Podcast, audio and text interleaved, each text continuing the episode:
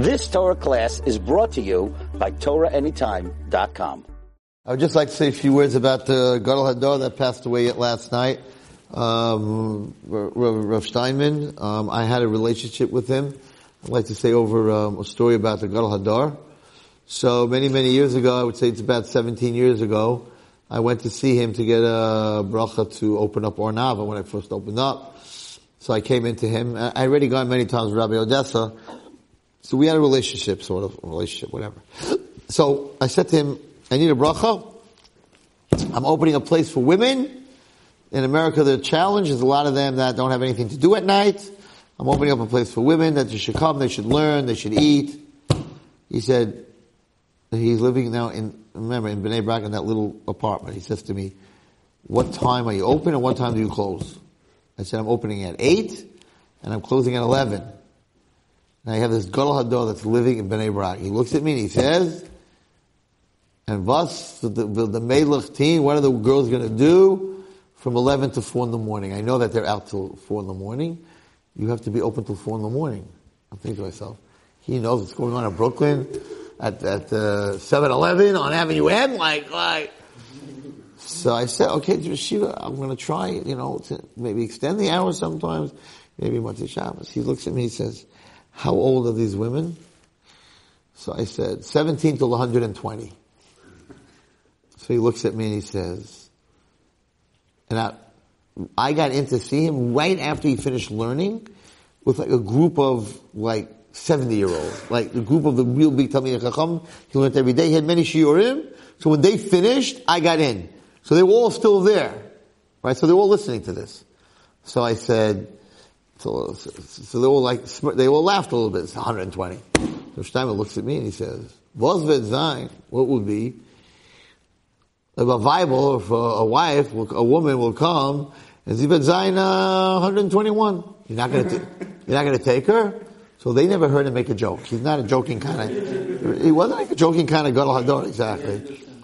So I said, well, if someone comes in there 121, I'll call the Rosh Yeshiva and I'll ask him what to do. So he looks at me and says, it'll never happen. So I'm thinking, because I may have asked him. So it's never going to happen. I said, Rosh Yeshiva, I may have asked him. He goes, no, that's not why. It's Ken Zayin, for that reason, he says. A Ravaival, a woman, never says her real age. That's what he said. So you don't have to worry. And he laughed and he smiled. And they were all like, who is this American that got Rosh Yeshiva to make a joke? So every time I would go visit him, I would say, does Rosh Yeshiva remember the woman with the 120 with the Bible? Yeah, Ornava. He used to remember. He remembered. Okay. But that's not the story. This is an unbelievable story to understand what a Gadol Hador is. So I opened BCA 10 years ago in my high school, and we were struggling. Because as much as I did with the girls, from Monday through Friday, they would go home. And everything we did, they go home to a dysfunctional home and abuse.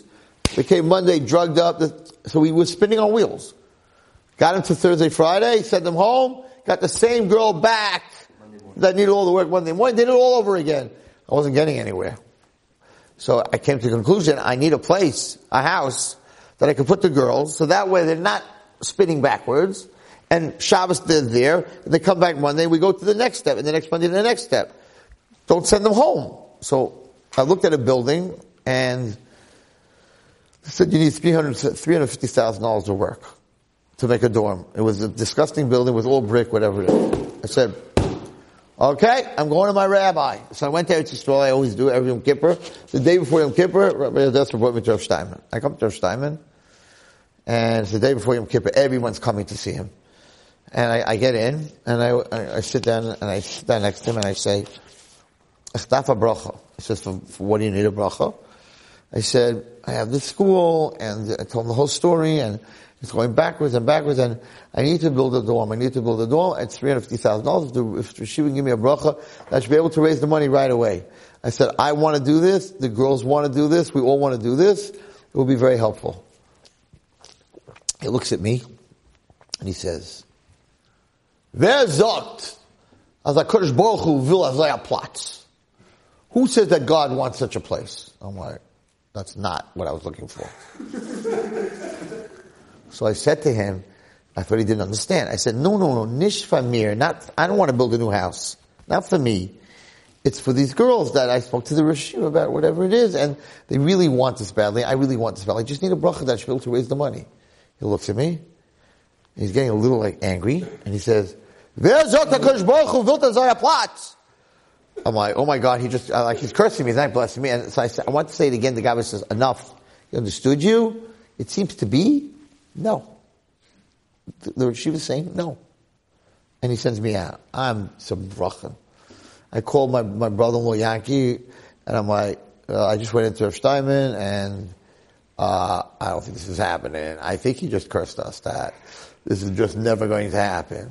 Anyway, even though the Rosh Hashiva told me that, but you do your own thing anyway. When I got back, I'm like, maybe I didn't understand him, maybe he didn't understand me, and I went to try to raise the money. And I raised $2,000. Wherever I went, I just invested in something. I saw, it ain't happening. Rav Shteinman said that, it ain't happening. The next, so I didn't build it. Didn't have it. Next year I came, the day before Yom Kippur, I came to him again. I'm going to ask him again, right? Maybe I'm a guy, maybe I'm a shegetz, maybe I had to do tshuva. I don't know why I got that reaction. It wasn't a good reaction. Now, Rav Shteinman, from year to year, from Erev Yom Kippur to Erev Yom Kippur, must have seen 10,000 people with all kinds of problems, okay? So, I go to him and I say, Rosh Hashiva, I want to build a dorm, same thing, for the girls. I said, it got much worse. Now the girls are not even going home to their parents. The girls are in the street. I said, we need a dormitory. We need to have these girls in our house for Shabbos. I said, it's mamash such a big need right now that I don't know if I can keep the school open anymore because I'm wasting my time. I need $350,000 in your bracha. I should be able to get it really fast. He looks at me, and he says, is that Zayin? Within 3 months, after Yontif, you'll have all the money. And, he leans forward, and his God, the Gabon, there's always guys in the room. And, I'm telling you that the Shechina is going to live in the house with the girls. I was like, wow! That's what I was looking for. So I said to him, why last year you said, Hashem doesn't, who knows if Hashem wants this place, and now Hashem's moving in. What? That's how I said it. He smiled. I said, he didn't even want it, and now he's moving in. What happened? Like, is it me? Did I do something? He said something unbelievable. I should tell you, a gadol, how they listen. He says, last year when you came, you told me that you want, and the girls want, to build a dorm. Because you want means Hashem wants. Everything a person wants, Hashem wants. He says, so I said, who says Hashem wants? Because you want, Hashem wants. He says, but this year, you said, you need. Hashem gives his children whatever they need. So you said you need, they need, the girls need, for sure you'll have it. It happened. Not even 3 months. There were two guys in my place to see the girls, talk to the girls. I told him about the dorm. He said, I'm giving 100. He told the other guy that was with him, if I'm giving 100, you're giving 100. I said, okay, I'm giving 100. There was one of my friends and someone else that came to visit just to see the school, whatever it is. He was staying there like, and you? He goes, I'll give 150. Done. One shot. Wow. All three of them. In one day. Done. Built it, done it, built, whatever. $350,000. So the godless, he spoke to so many people. He remembered Zechiah Wallerstein, this American, that I said I want, and now I said I need. That's where Shteinman was. How does he remember the exact word? Gadol. Yeah, he always remembers that was a conscious. Gadol. A gadol.